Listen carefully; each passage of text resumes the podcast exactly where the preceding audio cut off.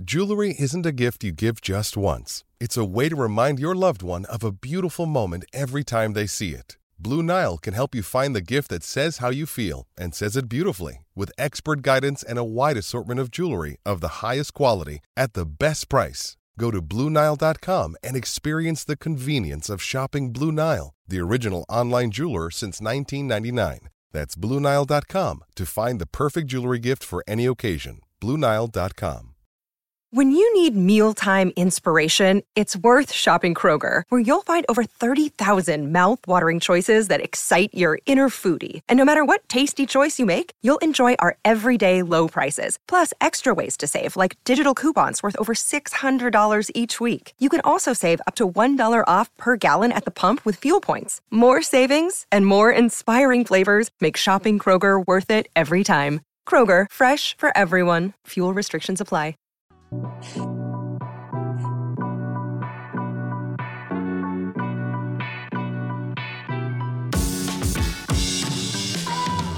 going on, Bulls Nation, and welcome into the CHGO Bulls podcast. Presented to you by PointsBet. Don't forget that promo code CHGO when signing up for that PointsBet account to live your bet life. I'm Peck. You can follow me on Twitter at Bulls underscore Peck. That's Big Dave. He's on Twitter at B-A-W-L Sports. Will the Thrill in the circle, moving all over Brazil. He's on Twitter at Won't Golly with the two thumb, thumbs up there. We are Very CHGO nice. underscore Bulls. Coming to you guys live, hanging out at our West Loop studios here in Chicago.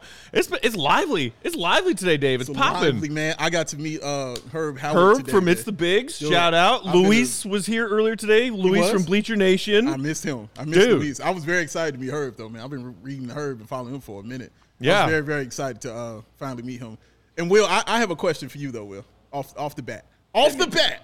I've got a question for you because I'm I'm lost on your math. And I saw a tweet you put out yesterday, and I'm very confused. And I'm hoping you can help me out here. So you put out, we were talking about Tari I'm not Eason good at math, yesterday.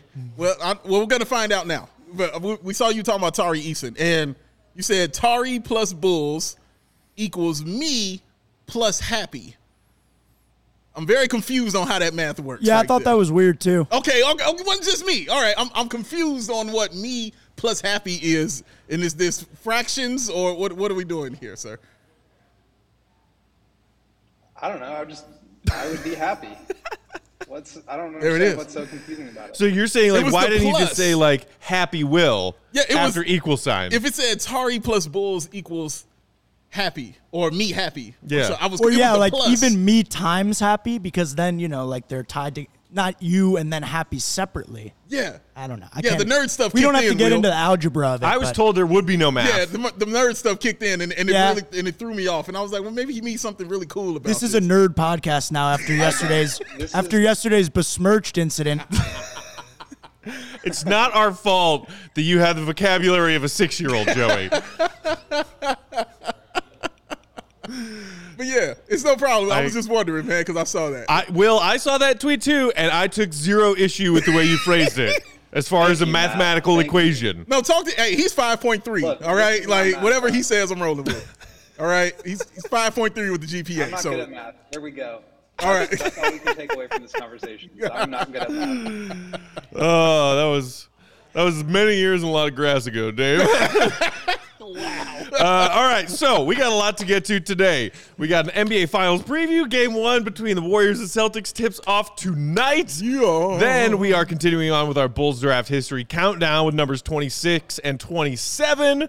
And then we'll wrap things with a look at the next guy up in our Bulls draft profiles. It's Jalen Williams from where, Dave? Santa Clara, shout out John Cena. Shout out to our guy John Stabine, Jalen Williams from Santa Clara. All right, so let's start here, gentlemen. Game one, Celtics Warriors tonight. Um, interesting note. Uh, I think I heard this on the low post earlier this week. Celtics only team in the NBA that has a winning record against the Steve Kerr led Golden State Warriors. Yes. Um, a lot of people are giving the Celtics a good chance in this series, uh, despite the fact that they have no finals experience compared to the truckload that the Warriors have. I don't know about you guys. To me, I think so many of the fascinating things that are going to happen in the series are going to happen on the defensive end for both teams. And which elite defense, these are defenses one and two squaring off in the finals, can get the better of their opponents. Uh, Will, I'll start with you. What jumps uh, off the page to you when you're looking at how this series will be decided? I mean, you you hit it. Th- these are number one and number two defenses in the league. I think a lot of people think about the Warriors and they think three point shooting, but I think what stands out about the way that they play right now is that their defense is elite, and the pressure that they put on the rim uh, from the fear of the three point shot and just getting so many open driving lanes and back cutting lanes. So uh, the movement they have, the attention to detail that you need in order to like keep up with Steph and Klay and Jordan Poole and these guys running all over the place. Um, but if there's one defense that's equipped to handle that, I think it's the Celtics. And I, I'm kind of like talking myself in and out of you know each team, but like at the end of the day, I mean, you've got like six six, six seven, six eight, like elite perimeter defenders all across the board. And then this isn't a situation like the Mavericks or um, the Grizzlies series where there isn't really a rim protector out there. Robert Williams is going to be able to clean up a lot of the mess that happens from overhelping on the perimeter. So I'm kind of leaning Celtics right now, but to your point, like this is the Warriors. They've been to six finals. Like they have the experience. They are still really, really good. So I think it's going to be a dogfight. I think it's going to be seven games. I think it's going to be a defensive heavy series.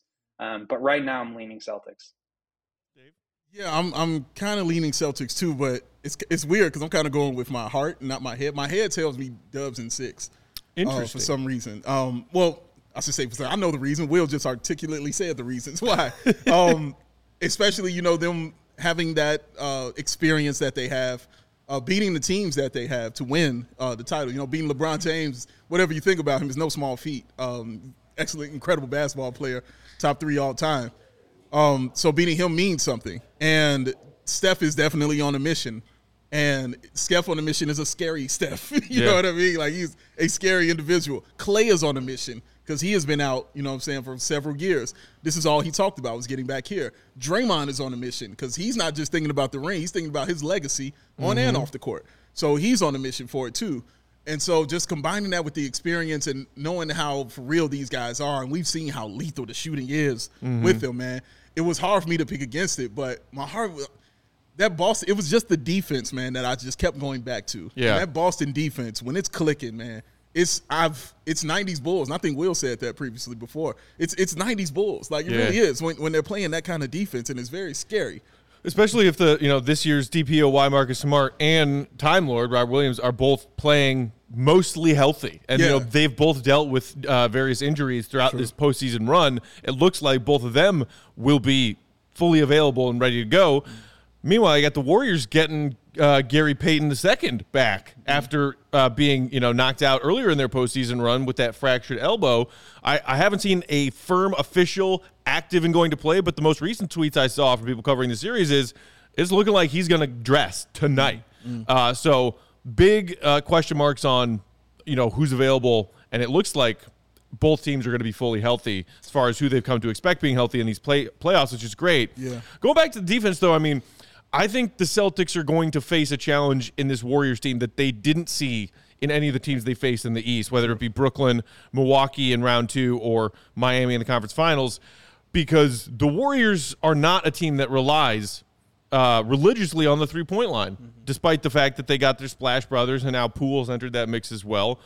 They can break teams down with their ball movement, and it's been beautiful basketball to watch the Warriors what they do offensively in their run out of the West, but like the Celtics played a a limited Heat team that was also dealing with injuries that was never at any point this season a good half court offense team. The Bucks once they lost Khris Middleton became a bad half court offense team True. and the Brooklyn Nets were in shambles and that's why the Celtics swept them in 4. I think half court defense is going to be a much bigger challenge for the Celtics trying to figure out these Warriors compared to anything they saw in the the East. And then on the flip side of that, what are the Warriors going to do if the Celtics and Jayson Tatum in particular try to target Steph Curry mm. um, in some in some screen and roll action? And what like will the Warriors let that happen? Right. Are they going to hedge? And then if so, it, like say if Marcus Smart's bringing up screens, if he's got Curry on him, do they let Marcus Smart slip that screen because if Marcus Smart slips is slipping screens and getting that pass out, and all of a sudden it's Marcus Smart with the ball in a four on three scenario, we've seen how deadly Marcus Smart has become as a facilitator. wild is so that? both defenses have pretty big challenges in front of them. Will Yeah, and I, for one, I, I just want to like call out that I think Steph at this point is like a good defender. I think he's like above average. I think if they're going to be targeting anybody, it's going to be Jordan Poole and putting the pressure on the Warriors to decide whether he can stay on the floor. Because if his shot is not, and like this is not, you know, whatever defense they've been playing either. Like Jordan Poole is going to have a very hard time scoring against Marcus Smart or Derrick White or Jaylen Brown. Like anybody that the Celtics are able to put on him is going to be a much different look than he's seen so far. Um, but he's really like the weakest link when it comes to defense. So getting Gary Payton back is huge. Um, he alleviates a lot of the pressure and sort of plays like an inverted small ball five, even though he's six two. It's kind of a, a crazy way to play somebody, but he really works in that same role that you're talking about as Marcus Smart as sort of a short role facilitator and then also obviously an awesome defend, uh, defensive player. So um, I, I really like what you said about the half court offense. And I, I said before, like, I think this is going to be a series that's, you know, kind of defensive first, but I think it really could come down to just like who's the better three point shooting team? Are we going to get the Celtics team that is raining down, you know, however many threes Grant Williams hit in game seven against the Bucks, like 13, 14? Uh, or is it going to be like the Klay Thompson in Chicago 14 3 game? Like, I, I I don't know who I can count on here. Like you think it's going to be the Warriors, but the Celtics have more shooters, and I think some of the guys on the Warriors are a little shakier. Uh, Wiggins, and then obviously if you're going to be playing Kevon Looney, like he's not giving you anything. Draymond. So obviously you have Steph and you have Klay and you have Poole, and that probably is a much stronger top end than anything that the Celtics can give you. But beyond that, I, I don't know where you're getting offense in the half court. So um, it could just at the end of the day come down to like who's making those shots because both teams are going to take away the initial action and it's going to be those reversal passes those split actions that the warriors love to run are those shots falling um, or is the other teams Yeah, and I and I think two things um, here. One, in every series the Warriors play in, I, the first person I look at on their team is Draymond because I need to see who's he going to guard and what's his challenge going to be. And if he isn't presented one, then I'm like, oh, Warriors about to kill this team. Same way I did um, Dallas. Yeah. When I was like, oh, who's that center? Like, I, okay, I don't Kleber, like, like feel- Powell? we're probably going to see a lot of Draymond on. Horford, right? Yeah, and that's that's what I was getting to. So so watching those guys like Kleber, he shoots threes. You know what I mean? And but once he gets in foul trouble, you're done. Draymond doesn't have to do anything else.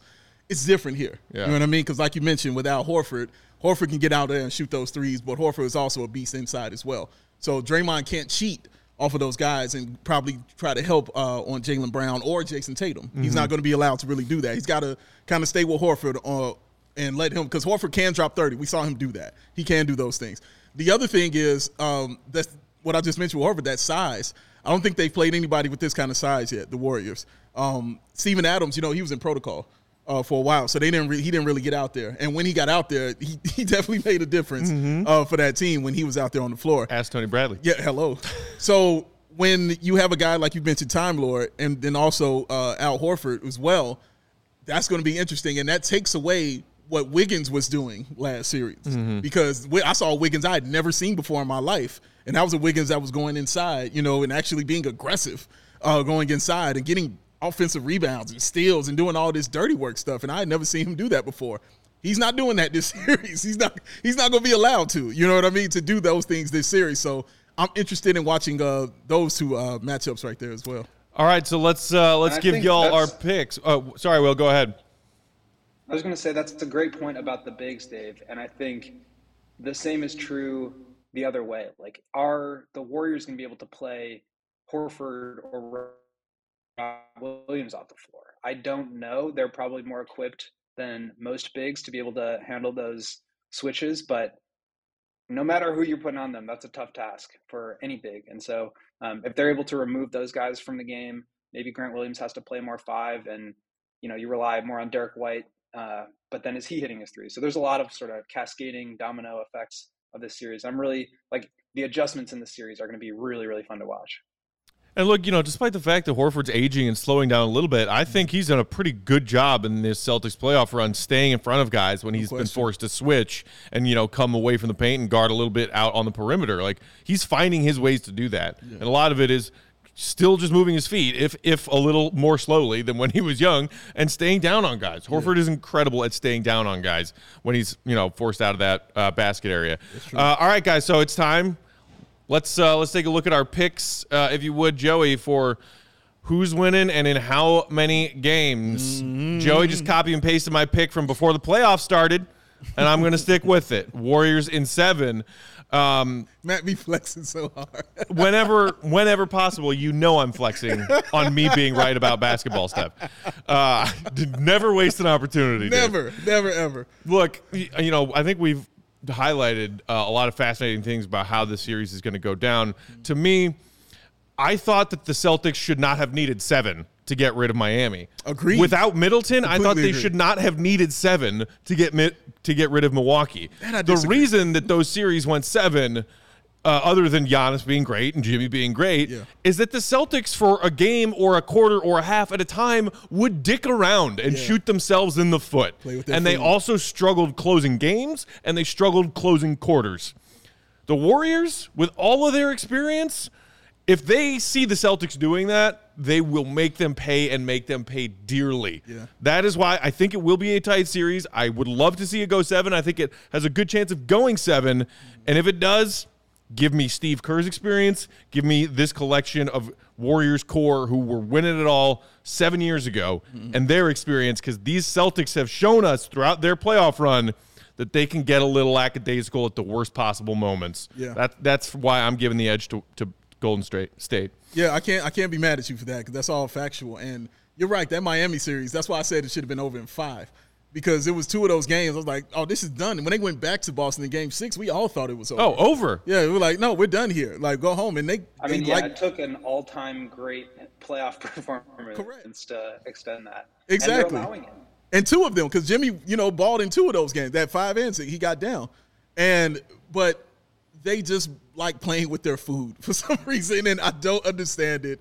And you're right. If they do, they cannot do this to Golden State because Golden State is precise like they will you you give them any kind of breathing room, they will attack. Period point blank. Doesn't matter what the score is. You give them any kind of breathing room any signs of life, they're coming in, they're taking over this right. But I like Boston. I don't know. I like the fact that they don't know anything. you know what I mean? Like they don't know nothing. They don't know to be scared. So that's, that's a bold like hill that. to stand on. It, I'm serious. Like it's it's it's bliss in that ignorance. It's blissful ignorance. You know what I'm saying? It's tis folly to be wise, sir. Like ignorance is bliss, tis folly to be wise. But and I think that's what they go in with. Like they they they don't know that they're supposed to be scared. They don't know that the Warriors should be the team that uh, everybody should fear. You know, plus they've beaten that team. You know what I'm saying several times. Right? They're what the only one with the winning record that was in the playoffs against the Warriors was Boston. So they don't know that. And Marcus Smart is too wild to believe stuff like that. You know, he's too crazy for that. And I, I'm looking at Marcus Smart because I really think he's going to give Steph Curry some real problems, man. Yeah. Because he, I just, I just really believe that. I'm looking at Jayson Tatum on uh, Klay Thompson. I like their defense on the perimeter, and obviously, Golden State is the perimeter uh, team. So I like that they have stuff for what they do best. You know what I'm saying? I'm not saying they're going to stop it. You know, you can't stop what they do, but they have stuff to actually bother it. You know, get on their nerves. And on the offensive end, they can actually do those things too. You know what I mean? So and I like them more defensively than I like what Golden State could do against them defensively. You know what I mean? So that's why I think it would go seven. That's kind of why I'm going with, with Boston here. But again, this is a heart pick. I, I speak from the heart a lot, Will. This this is how it is. Yeah, I kind of hate myself for my pick. I want the Warriors to win. Warriors are like, I, I just have a very soft spot for the Warriors. Very special place in my heart for that team and that core. And I think they have. Obviously, I picked seven games. I mean, I'm not saying it's going to be a sweep or a blowout or anything. Like, I think it's going to be a very tough series. I think, in a certain sense, it just comes down to like, is Robert Williams going to stay on the floor and is going to be playing at a high level? Because so much of what the Warriors do is get to the rim, and if they can't do that, or if they're um, just unable to do it at the same level, I think it's going to be very hard for them to produce enough offense in the front court with the lengthy wing defenders that the Celtics have.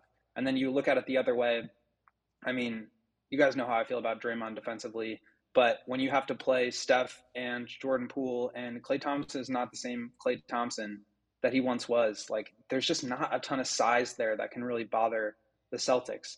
But you know, you're you're talking Dave about like uh, their inexperience, and I think that could be a huge factor here in terms of scoring in the half court. Like Tatum, obviously, is that dude. He has proven it at this point. But like, where else are you getting offense on a consistent basis? Jaylen Brown has had games where he completely disappears. Are you relying on Marcus Smart to be your second leading scorer in the finals against the Warriors? I'm not sure how great I feel about that. So yeah. I really could see it going either way. I'm kind of like emotionally hedging, I think, with Boston at seven, but uh, it's going to be a great series. I'm so excited. Yeah, very excited, man. Uh, game one tonight tips off 8 p.m. Chicago time. I wanted to say really quick. I, I just think it's interesting, like what version Boston has some pretty, you know, they're amazing defensively. They've got some superstars that can hunt you an iso ball, but like they break down, especially late in games. They don't necessarily have a like Marcus Smart has taken on that facilitator role, but they they you know we saw it with that fever Miami comeback at the end of the game. Like in chaos time, I don't know. That's where I, I would pick with the Warriors' experience, but I agree it's going to be close. But that's what I'm watching for. Yeah, that's you're right though. That's that's Tatum the scary needs thing. To be, Tatum needs to be like by far the best player in the series, and I think he's capable of that. But I'm not sure he will do that. We'll, we'll just have to see. We'll have to see. Yeah. All right. So there it is. Game one tonight. Cannot wait. And speaking of game one of the NBA Finals tonight, y'all should probably have some fun on that points bet app Do while that. you're getting ready to watch, while Yeah. you're doing a little pregame. Uh, today's episode, I mentioned at the top, brought to you by PointsBet. Don't forget that promo code CHGO when you're signing up and downloading the PointsBet app to get those two re- risk-free bets up to $2,000. That's not all. If you make a $50 or more first-time deposit, you'll receive a free CHGO membership, which unlocks all of our amazing exclusive web content covering every single major professional sports team in Chicago. You'll even get a free CHGO shirt of your choice from the CHGO merch locker. That's $2,000 of free bets, a free CHGO membership, and a free t-shirt from the CHGO locker, all for just making a $50 or more first-time deposit with PointsBet, which you want to do anyway so you can have some fun watching the finals tonight, Dave. It's so simple. Plus, live NBA same-game parlay available exclusively at PointsBet. You can watch live, parlay live, and even boost your parlay live while you're watching. All that. You can also do it all from your phone. If you live in Illinois, where online sign up is now available. Free. So many of these things are easy and simple and fun. Go do it. Why not? Go do it. Do what that. are you waiting for? You know Parlay Peck's going to have some massive fun tonight. NBA finals are here, and we're throwing bets on it. Yes. Tossing them bets. So, what are you waiting for, Dave? Because Uh-huh. once the game starts, you don't just live. What do you do? You live your bet life. Thank you. Ooh. Oh, and I'm so sorry, Will, that I had to toss that to him right quick, but it looked like you disappeared for a second.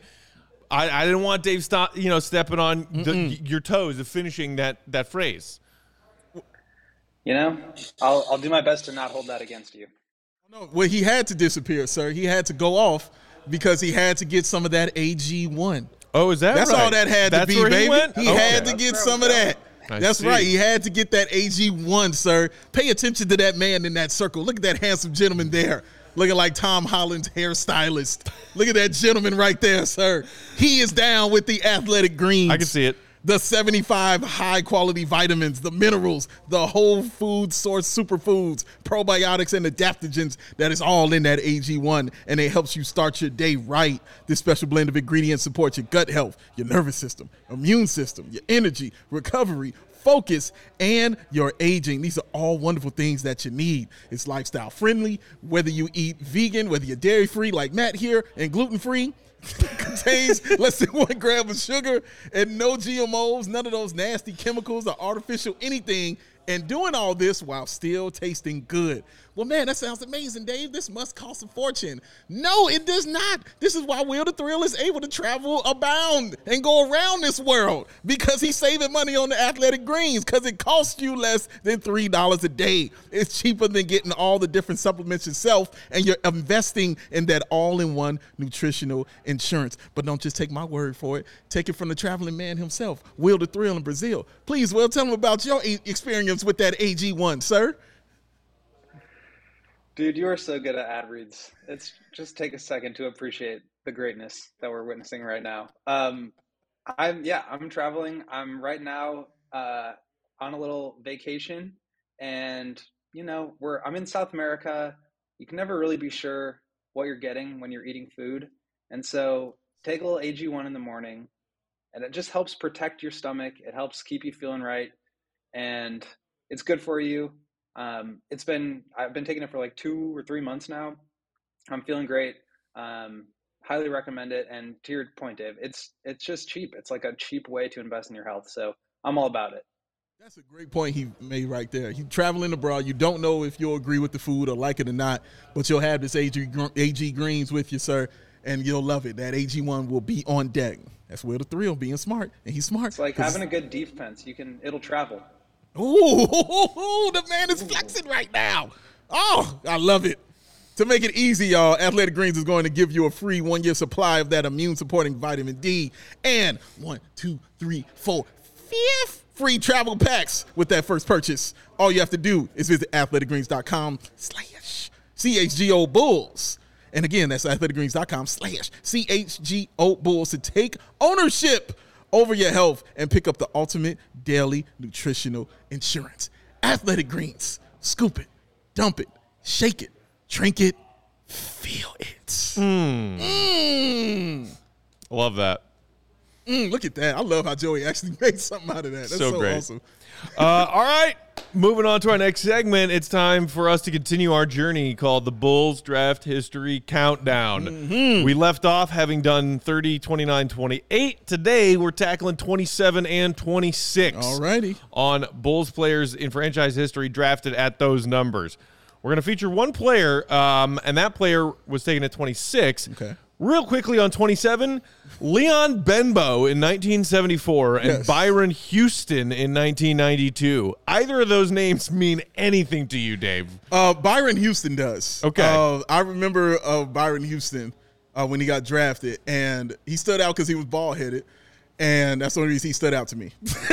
I remember that he was bald headed, and the Bulls got him after winning a championship. I don't remember how many years uh, he was with that team, but Zero. zero. Okay, well He there was you drafted by the Bulls in the summer of 92. Okay, uh, and was waived. And the Warriors picked him up. He played two seasons with the Warriors, two uh, one season with the Sonics, one season with the Kings, and that was it. okay. Now, of course, I don't remember Leon Bimbo, but as you know, I do have an older brother. Yes. So I immediately went right to him, and he said also he would love to actually come on the show and do something. So Get we're gonna on, get dude. it. We're gonna get a time. We're gonna get, Get you set on. up, bro. I'm gonna my brother in here, and, and he will wax, wax philosophically on the on uh, basketball from back in the day and basketball today. He's a really intelligent mind. But Leon Bimbo, he remembered. Uh, he said he didn't get much time at the two guard position because he was behind Jerry Sloan, Mm-hmm. Bobby Wilson, and Matt Guokas. Ooh, Matt who could forget the can, the, who can forget the gook, man? Oh, he's, he was also on that. no seven- fluke with the gook, Nope. baby. Well done. Well done. That man right there. That's well done. That's well done. But he said he was also on that team uh, that went the Bulls team that went to that uh, Western Conference, Conference- Finals Western Conference Finals and lost. 75. Yeah, in Yeah. seventy five that lost and because they had a whip, you know, they had Chet Walker, Chet Right, Chet Chet Walker, Jet. Norm, Bob Love, Jerry They had a whip and they lost in the conference finals. But yeah, he said he never played and they traded him and he was out of there. and that's how that worked for him. So I'm going with Byron Houston because I actually remember Byron Houston. But Benbow did play two seasons 74, 75, 75, 76, and then career ended early with a back injury. Backiotomy? Yeah. Oh man, Real sad. So that was it. Can I for just say that name is a creative player name. Le- Leon Benbow? I've been boo. Oh, yeah. Oh It's yeah. not a real life name. The next time you're logging into NBA 2K Live, that name is for sure going to be there. Dupe says my son's name is also Benbow. Wow. he must have named him after the Bulls legend. Oh, it has to be. Nothing else. What other Benbow do you know?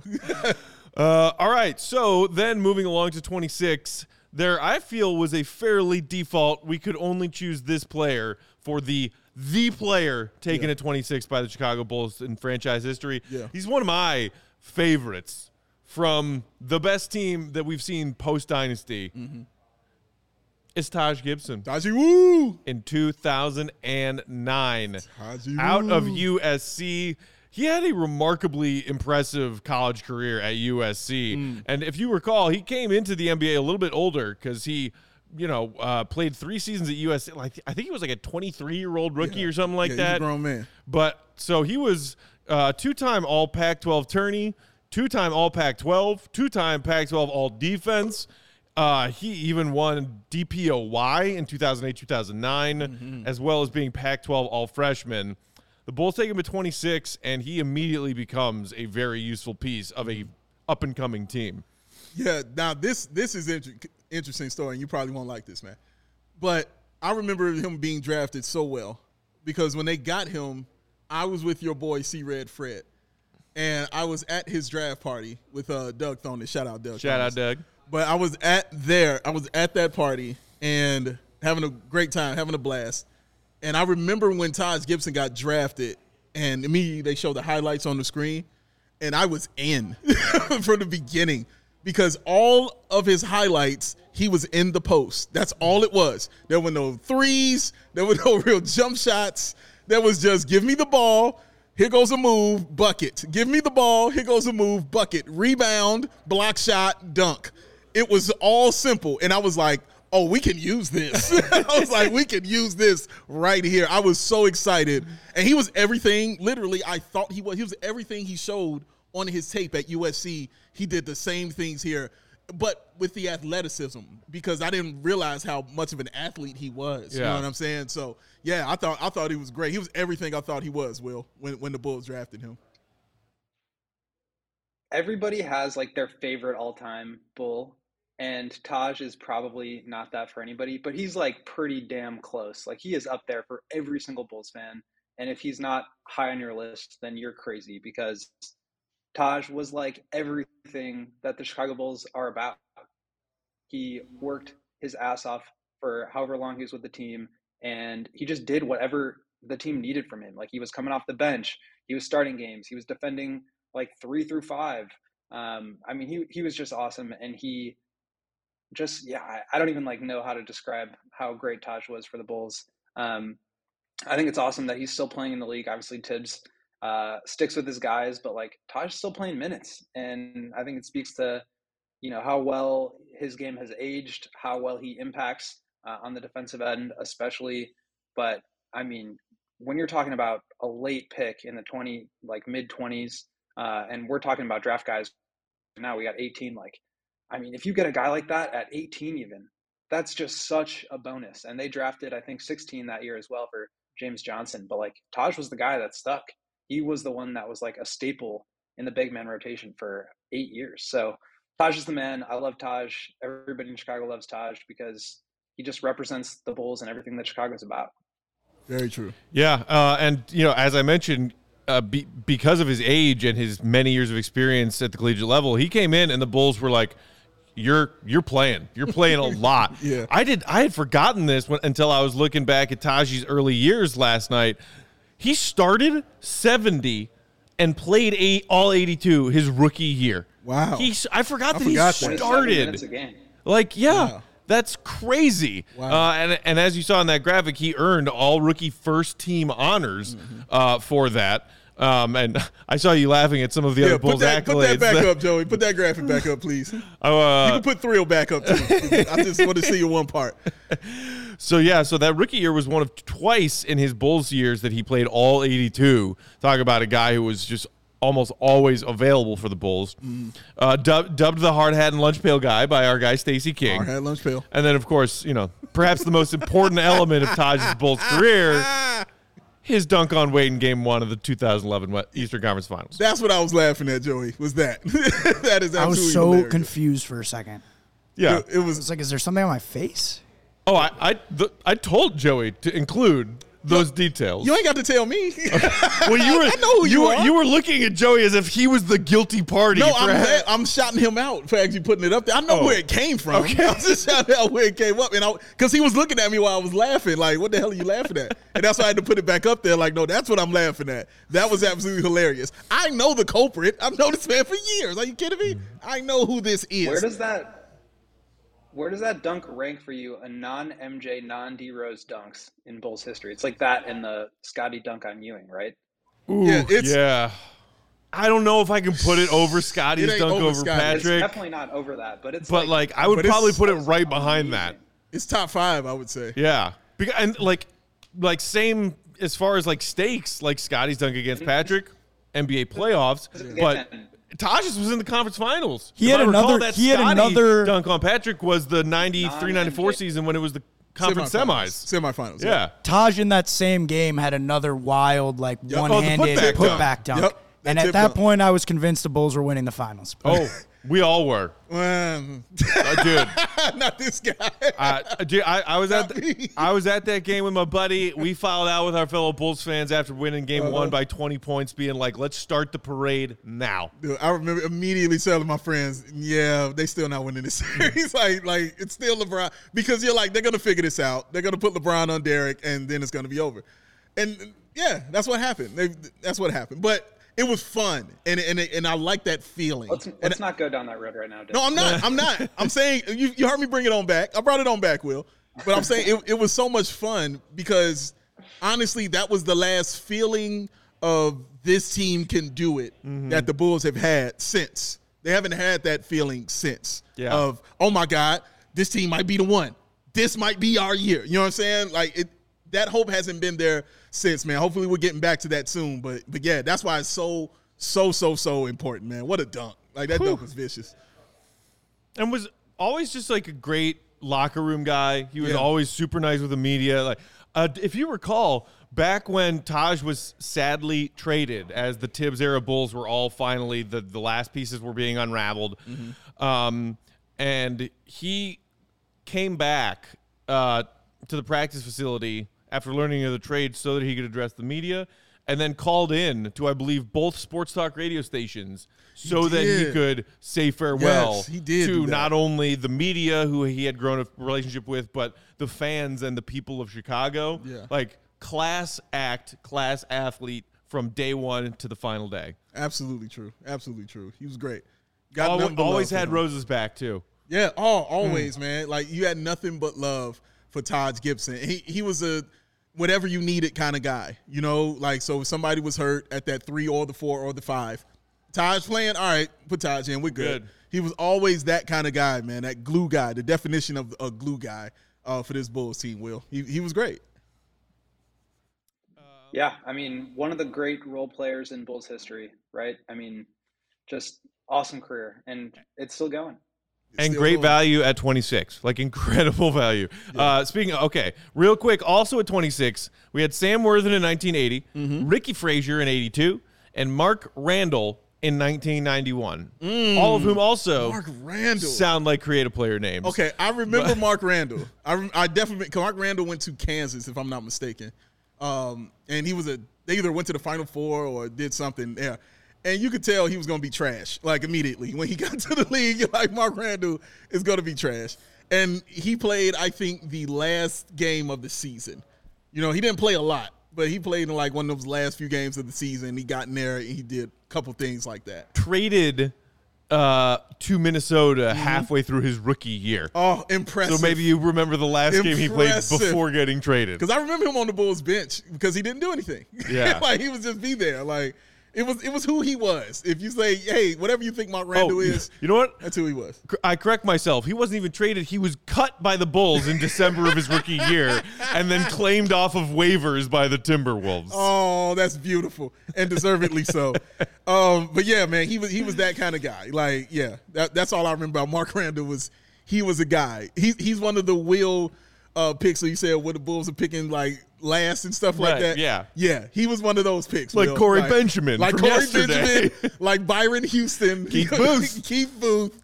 yeah, these were those guys, Will, that, that were being picked during that dynasty era where the Bulls just, you know, didn't need anything. They were like, what, what do I need? You know, just just take somebody who carry the bags.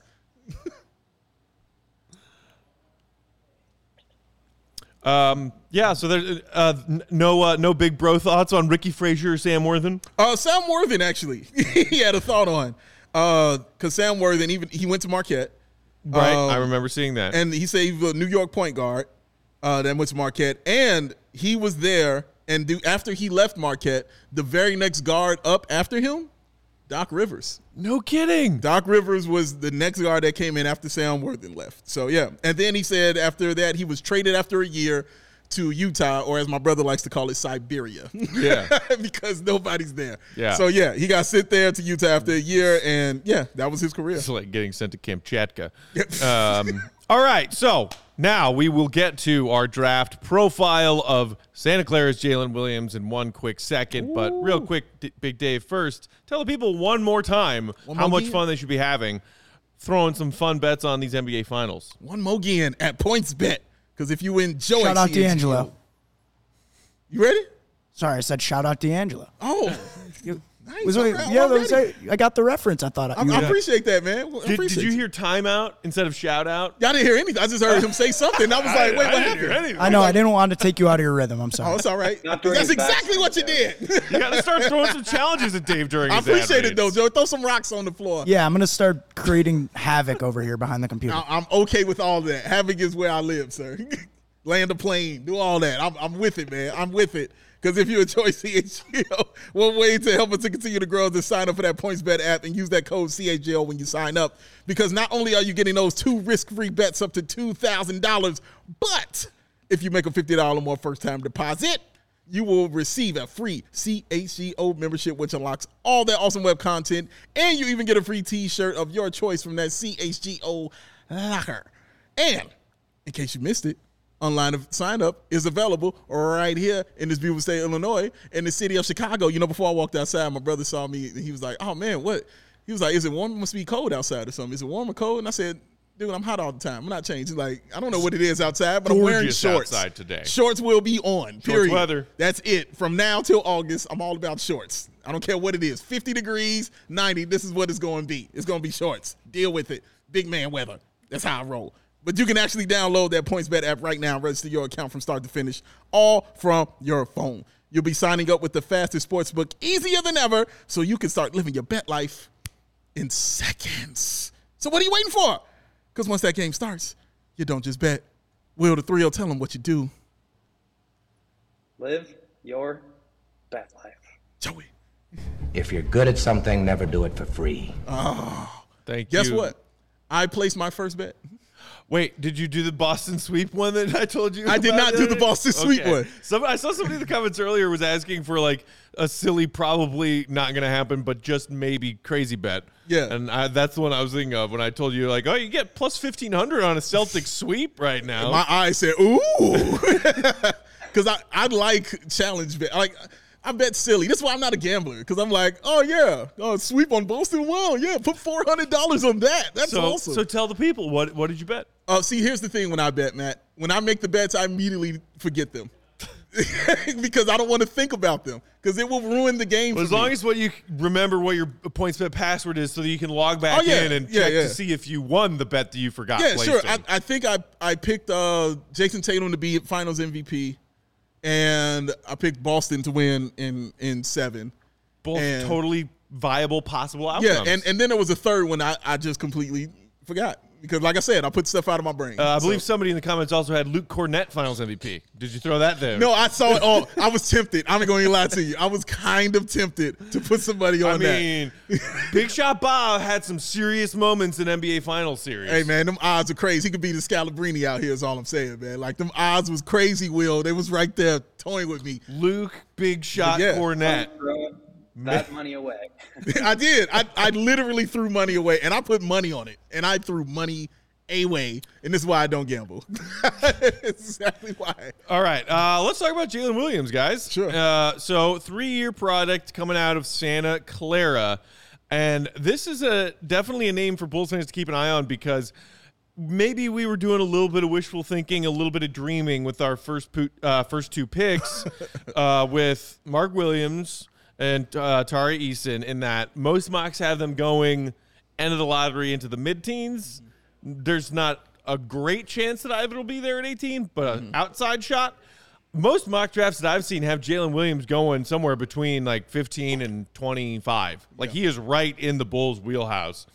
Um, so let's just, you know, there you see the measurables. Thank you, Joey, and some of his stats from Santa Clara. Uh, basically, a guy who's sort of a NBA, he's going to be an NBA tweener, I think. Can you know guard one through three for sure. He could probably maybe guard some NBA fours. He can do a, a decent amount playing on the ball, and he's also a viable off-ball threat. His last year at Santa Clara knocked the three ball down at almost a forty percent clip. Yeah. Uh, Will, what what jumps out at you when you start to evaluate Jalen Williams and his potential as far as his game and translating that game to the NBA? Yeah, super um, great, interesting combine for him. Kind of like moved him from mid second round into, like you said, sort of the Bulls area of the first round. Um, he's a really intriguing offensive option where, you know, you watch some of his games and some of his mixtapes, and like the passing is really special. It stands out, like the way that he um, just like operates and manipulates the game in pick and roll. Um, really creative passer, live dribbles, um, just like manipulating the defense, like looking guys off, finding like wraparound passes to the corner, or just really interesting angles to, to dive men. So I could definitely see him being um, a very efficient pick and roll playmaker. Um, I wonder, I mean, certainly not in his first year or so, but like as a secondary option where, you know, you could, you could see uh, DeMar running some action on, on one side of the floor and then uh, swinging it over and maybe he's attacking in a secondary action. Um, with his passing and playmaking, I think he could be really, really interesting. And then you couple that with the shooting, and that is really legit. Um, he can shoot off the catch, he can shoot on the move, he can pull up in the mid range, he can step back and hit threes. Like he is a very, very good shooter. And obviously, that's something that the Bulls really need. Um, and I think he's also really crafty going to the basket. Uh, he kind of popped in the combine because one, his wingspan is like plus nine inches. It's a seven two wingspan, six five, um, in terms of his height. And so he's got these super long arms where he can finish in creative ways. And then also he kind of like plays below the rim, so people kind of thought, oh, maybe he's not that explosive. He's got a 39 inch vertical, so he's really got some interesting uh, tools in the toolkit. And you could definitely see ways that you know a Bulls team that kind of needs some offensive creation, needs some shooting, could really use this guy. Um, and then the defensive side, I have some big questions about, but uh, I'll kick it back to you guys. What do you think about the offense? Yeah, um, I'll say that of everybody I looked at, of the three players that we've looked at, Jalen Williams is the one. If I had to say this guy is going to be an NBA star, he's the one. Interesting. Okay. And I say for for the reasons Will just said. One, like he said, the first thing that jumps out at you was the passing. That was unbelievable watching him pass that basketball, and doing it out of the pick and roll, and but the IQ he had, especially when he would get the defender on his hip, he mm-hmm. knew exactly what to do every single time. The way really he could smart player. Yes, the way he could drive to the bucket and kick it out, you know, to the guy for the corner three with his left hand, you know, like was just unreal to me. And he also said he, he uh, when I was watching him with Schmidt, he said he broke his thumb uh, on his right hand. like early in his career. Early in his career, right. forced him to get really good dribbling with his offhand. Correct. Yeah. And that's why his left hand became so lethal was because of that reason because he had a splint, you know, on on his thumb. And it shows, man, like he is just lethal with either hand when it came to passing the ball. And that was the other thing that jumped out at me that Will kind of mentioned was his scoring. He was able to do it from anywhere. And that was so impressive to me. Like the mid range was there. Um, when you were watching his tape scoring wise, it wasn't just one thing. It Yeah. wasn't. It was every single place on the floor he was scoring from. Like you said, the catch, catch and shoot, the pull up three, um, uh, the mid range, like I mentioned, uh, getting to the bucket. He definitely was really excellent at getting to the bucket. He has like an old man game. Yeah. You know what I'm saying? Like he really does have an old man game. It's not flashy, you know, it's not, you know, all this pizzazz, not all crossing over, but it works. You know, it might like like Jimmy Butler kind of thing. You know what I'm saying? Like it's a real old man game in that sense. I was wondering if Jay's And- name was going to come up here It was. talking about Jalen Williams. in that sense. But I think Jalen has a little more flash on him Mm-hmm. than, than Jimmy does. You know what I'm saying? Like, not saying he's better. I'm just saying flash wise. Right, yeah. He has a little more uh, on him. And I mean, we'll talk about the weaknesses in a second. But but yeah, like I just really enjoyed watching him play, and I'm just looking like this dude could be a star. Like if he does everything right, like he couldn't for real be a straight up star in this league. Being that six five with that seven two wingspan is vicious. You know what I'm saying? And Yeah. to complete that with the IQ, that's that's mean, man. The other thing that I saw that I liked offensively watching his tape is, I, and I agree about the old man game thing. I also think he's got a little bit of a undersized guy game, like a mm-hmm. shorty game, because and, and he he was a, a late grower as far as a guy who is now six six five and a half, almost six six, at the guard position. Like that's a that's a great size, but um, he, he also was talking about how when he was younger and shorter, he had to learn about the creative ways to use his handling, to use his body positioning against his defender, where he was in the paint, and then also just like getting really good at using the glass and using the rim and using English for finishing. You were talking about how great he is with both hands uh, as a facilitator. His finishing at the rim, I thought, was really impressive. Not only in that he can finish with either hand, but he like he has he's got like that like rondo finishing at the rim, if you know what I mean, what where it's like saying. he uses craftiness Yes, yes. and the backboard and his body positioning and where he is in relation to the hoop to get nifty finishes in, even while he's navigating, you know, through the trees and, and a heavy heavy traffic paint. Right. And it's because he used to be a short guy, and now he's six six, and as Will said, has a seven two wingspan. So he like his finishes around the rim are even more impressive because he Mm-hmm. taught himself how to use ge- uh, you know geometry with his finishes, and then he grew and his arms got longer. Mm-hmm. So, and he and he's doing it with both hands. About math today. Well, we already started. Me, No, you're you're totally right. Like he, I, he, uh, you can see he's got some like Chris Paul craft to his game. Like he clearly, I'm not saying he like is Chris Paul, but like he clearly watched a lot of Chris Paul, where he operates from those elbows. His floater game in there is really good, but I think his patience uh, and just reading the defense and then deciding what to go to um, is really just mature for his for his game. And then he has so many ways to hurt you. he has so many ways to hurt you once he's decided what to do, whether it's the floater, um, using those long arms to extend the ball and finish around the rim. Like he shot 52% on twos this year, which is nuts. Um, and then all, also, yeah, step back in. So I think he could be the bench running a lot of the offense early in his career. And then, like you said, Dave, I mean, the upside for a guy with that skill set is, you know, who knows? He kind of reminds me a little bit of Shai Gilgeous-Alexander, um, just in terms of size and the way that he operates, that slow, methodical, um, really like patient game. I'm really, really interested in in him um, from an offensive standpoint, but I think defensively, what scares me, like the length is really nice. He can sort of like poke balls away and uh, make up for some of his uh, mistakes, but like he's not very quick. He doesn't really move his feet super well, and so I wonder like who he guards at the NBA level. And you know, if we're talking about uh, drafting the best player available or or um, betting on talent, like you go for it for sure. But I wonder like if that holds him back at all in his career arc. Yeah, I I love that you said that because that's exactly was was what I was seeing when I was looking at him uh, defensively was his feet. Uh, he's, he didn't have the quickness, but and usually when guys don't have that quickness, like um, I was talking about Tari Eason yesterday, when he would get beat on something, but it didn't matter because his recovery was just vicious and Yeah. he would still get you. It's not like that with Jalen. You know what I mean? Like once they make that move on him, he's it's it's a wrap. You know what I mean? And he bites on those pump fakes real real easy. Um, he gets lost, you know what I'm saying, in, in those pick and roll. It's wild to be able to play the pick and roll so well on offense, but not be so good at it on defense. And that's kind of what he is, you know what I mean? Um, but he's an effort guy. Um, the other things, the other flaws they had about him were the ones I actually didn't mind. And they were talking about his shooting and the shots because they were talking about his consistency. And the types of shots he take. I love the types of shots he took.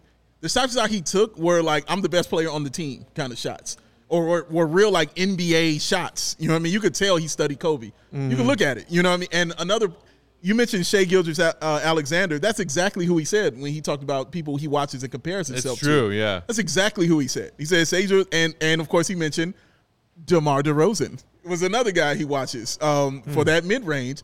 Silky. Another guy slow and methodical. You know what I mean? Taking his time. So offensively is what really did it for me. I thought his defense wasn't great, but in the NBA, you know, it kind of offsets that. You know, if your offensive game is killing that. If you could just be serviceable on defense, you could be in the game, man. Like he really honestly for me has like some star quality uh, to him where I can accept that factor. I'm not I'm not saying he'll turn into one and I don't know if he'll turn into one, but I just really do like what I see when I watch him on the floor, man. And yeah, that that facilitating the Bulls need that. That size, they need that. And that shooting, as Will said, they damn sure need that. Yeah, that's kind of where I was about to go, Will, is uh, how you see a guy like Jalen Williams potentially fitting in to this Bulls roster next season. Um, you know, assuming we bring back the same core, uh, our two All Stars and Zach and DeMar, Vooch, uh, who still got, you know, that final year left on his contract, Lonzo and Caruso, Patrick Williams, Ayo.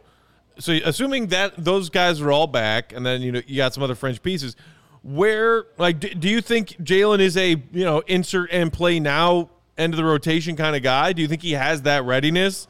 And, and how do you see him fitting into these pieces the Bulls already have? Yeah, I think it's a it's sort of a clunky fit with the current Bulls roster, but again, you need shooting and he does it in a variety of different ways. And then he also uh, adds that element of, you know, being able to run an offense if Lonzo misses a lot of time. Maybe Zach LaVine decides he wants to play elsewhere next year and you kind of need an insurance policy there. Um, so I think he's really intriguing as somebody who can play next to a DeMar DeRozan or come in and run the second units. Like Ayo has been pretty good at that. Um, definitely impressed me this year, but I don't think that that's necessarily where he's best in terms of like the Bulls' success. Like he's he's going to be a good pick and roll guy, but like he's not going to be the only one that they have out on the floor. Um, you need guys that can. You need multiple guys that can make plays, and you can't. You just you can't have too many of those. So um, I think you you make space for a guy like that. Uh, if he's going to shoot the ball at a high level, like he's going to give you something that you couldn't consistently get from Coby um, or Ayo for that matter. So uh, I think he gives you a lot of different skills. Obviously, we talked a lot about Mark Williams and Tari and just having that size, uh, six eight, six nine wings that can switch. Um, he's another six four, six five, six six guy that the Bulls already have a ton of. So it's not an ideal fit. But again, we're talking about the 18th pick here. We're talking about a team that needs more talent, that needs shooting. Um, I think he's gonna he would probably play his way into the rotation just with the ability to run off screens and shoot, with the ability to you know stand on the corner and consistently make shots, um, and then like I said, run some secondary pick and roll or even lead uh, units off the bench. And and one more thing about about him because we talked about his speed. He's not fast, but he takes really long strides. Mm. You know, he has real long strides. And once he makes a play or a play has been made on defense, boom, he was gone. You know what I mean? Did you And- see that one play in his? Uh, I can't remember which highlight reel or scouting report it was. I was watching that coast to coast game winner he had. Yes, I, it was- I want to say it was against BYU. Oh, it's either no, it's like Washington or someone like Washington that. State? Yeah, yeah. They And- were like number four. Yeah, like he just took the inbound pass, Yeah. and it was either a tie game or they were down by one. or They're down by one, yeah. Mm-hmm. and there were like four and a half seconds, and he just went coast to coast and like made one more move, weaving through the last two Right. defenders in the paint with a little flip shot. Yeah. and his strides, woo! yeah, yeah. Yeah, Strides. he's well, fast, straight line, but doesn't really move side to side all that well. But I Right. could also see him being like a really good team defender because of his wingspan and just being able to like pick off passes on the weak side, um, or you know, fighting through some screens if he doesn't have as much of an offensive burden the way he did in college. Just like putting a little bit more effort and attention into the defensive side. So I'm kind of talking myself into him because I think he'd be a great option at 18. Somebody that I'm definitely really intrigued with. Um, but you know, as we say for all these guys, like it's the 18th pick. It's not number one. They're going to have flaws, and they're going to have to figure it out. Hey, Will, um, just final question for me. If you're ranking these three guys that we review, what what is your ranking for you for these guys? Ooh, that's a tough one. I probably would go Tari first. Um, yeah, I don't know. I, I think Jalen second, just because I have major questions about not Mark Williams specifically, but having a center like Mark Williams. Um, I think it's really close though, and if both were available, I would just I I don't know what I would do, but um, I think Tari would be like a half step above. what was that? I said what you would do is be thankful it's not your job to make that choice. Exactly. I like my job where I get to criticize all the choices, but I don't have to make any This myself. is way better. This is What way about- better. do you have a, a substantial answer to Um, that? Yeah, uh, I would. I think uh, Jalen would be first. Uh, I take Mark second and Tari third. You I don't love any of them enough okay? to have any of the three ranked significantly higher than the other two. To me, they are all intriguing options, Mm-hmm. and to me, they are all guys who have things I like about them and and things that are very you know very obvious flaws. Okay. So none none of these three so far stand out from the pack to me. and a cop out. So there you go. there That's you how I feel. go. That's how I feel. to me, Jalen's got like I could see that type of player. We've seen that before, even even late in the first round or middle of the first. Like Yeah, yeah, true. the Donovan Mitchell type, and, and just be an offensive engine. There's his his game still has a lot of refinement, but that type of player, if you're if you're gonna shoot for the stars, like that's the one I, I think has the highest upside. yeah. I would maybe give him also a little bit of a slight edge right now because at- of those three. he looks he looks to me like the biggest potential for a quality two way player who can kind of float around any of those one two three spots offensive uh, offensively Okay. and can guard one two three and maybe some fours defensively. And the Bulls don't have a lot of quality two way wing kind of players right now, and they desperately need some a or one. Go ahead, Will. Yeah, I think you look at somebody like Jalen Brunson, I think is an interesting comparison for him just in terms of like role with the team. You could definitely imagine him playing next to a lead initiator. Um, and when defenses really load up on Luka, Jalen Brunson can kind of get loose and run some more pick and roll and also has that spot up ability. Um, or even like a Khris Middleton next to Giannis. So I, I think he definitely has high upside that way. Um, certainly a little bit older than Mark Williams and Tari. Um, though those guys are also sophomores. Jalen's a, a junior. So, uh, yeah, I just I think the all around offensive game, if he can really harness it into like the level that he showed he can in, in college, like you have to be really good in order to earn that much usage in the NBA. So we'll see if he gets there, but you can't really argue that skill set. All right, there it is. Jalen Williams, knockdown number three on our list of Bulls potential draft pick profiles. We'll keep more of those coming your way next week. Uh, tomorrow's Friday. So we're going to take a pause from all of the draft talk and have some fun Friday stuff for you tomorrow. Uh, we will be remote, but we will be live here on our CHGO Sports YouTube channel at 3 o'clock Chicago time and whatever time that is, wherever Will is in Brazil. Brazil. Uh, and we got more coming for you. Speaking of this uh, CHGO Sports YouTube channel that you are currently watching, we got uh, your White Sox need a little late game magic right now. They're down 4 0 to the Blue Jays. Uh, we've got White Sox post game on deck for you with our guys Herb and Vinny, who's At least in I get to get Herb and Vinny. though, And uh, and then we'll have uh, you know, so we got Cubs cards tonight. Good old rivalry, That's Cubs rivalry, cards. yeah. First pitch, 7.05. We will bookend that with Cubs pregame and Cubs postgame. Mm-hmm. Plenty more sports content for you Chicago sports junkies out there. Mm-hmm. Um, Will, good to see you as always in the circle. Keep staying safe and having a blast. Very nice down there in Brazil. Uh, follow Will on Twitter for all of his Bulls and NBA takes at Won't Got Gottlieb. Big Dave is at Balby AWL Sports. I'm Bulls underscore Peck. We collectively are CHGO underscore Bulls. Uh, shout out and thanks to our pal and our producer Joey, behind the controls there, uh, and everybody else who's made it a fun, eventful day here at CHGO. Keep it right here for all of our baseball coverage coming up later on this afternoon and this evening. Until tomorrow, Friday Fun Day. Matt, Big Dave, Joey, Will, saying thanks as always for watching. See you, Red. Be good.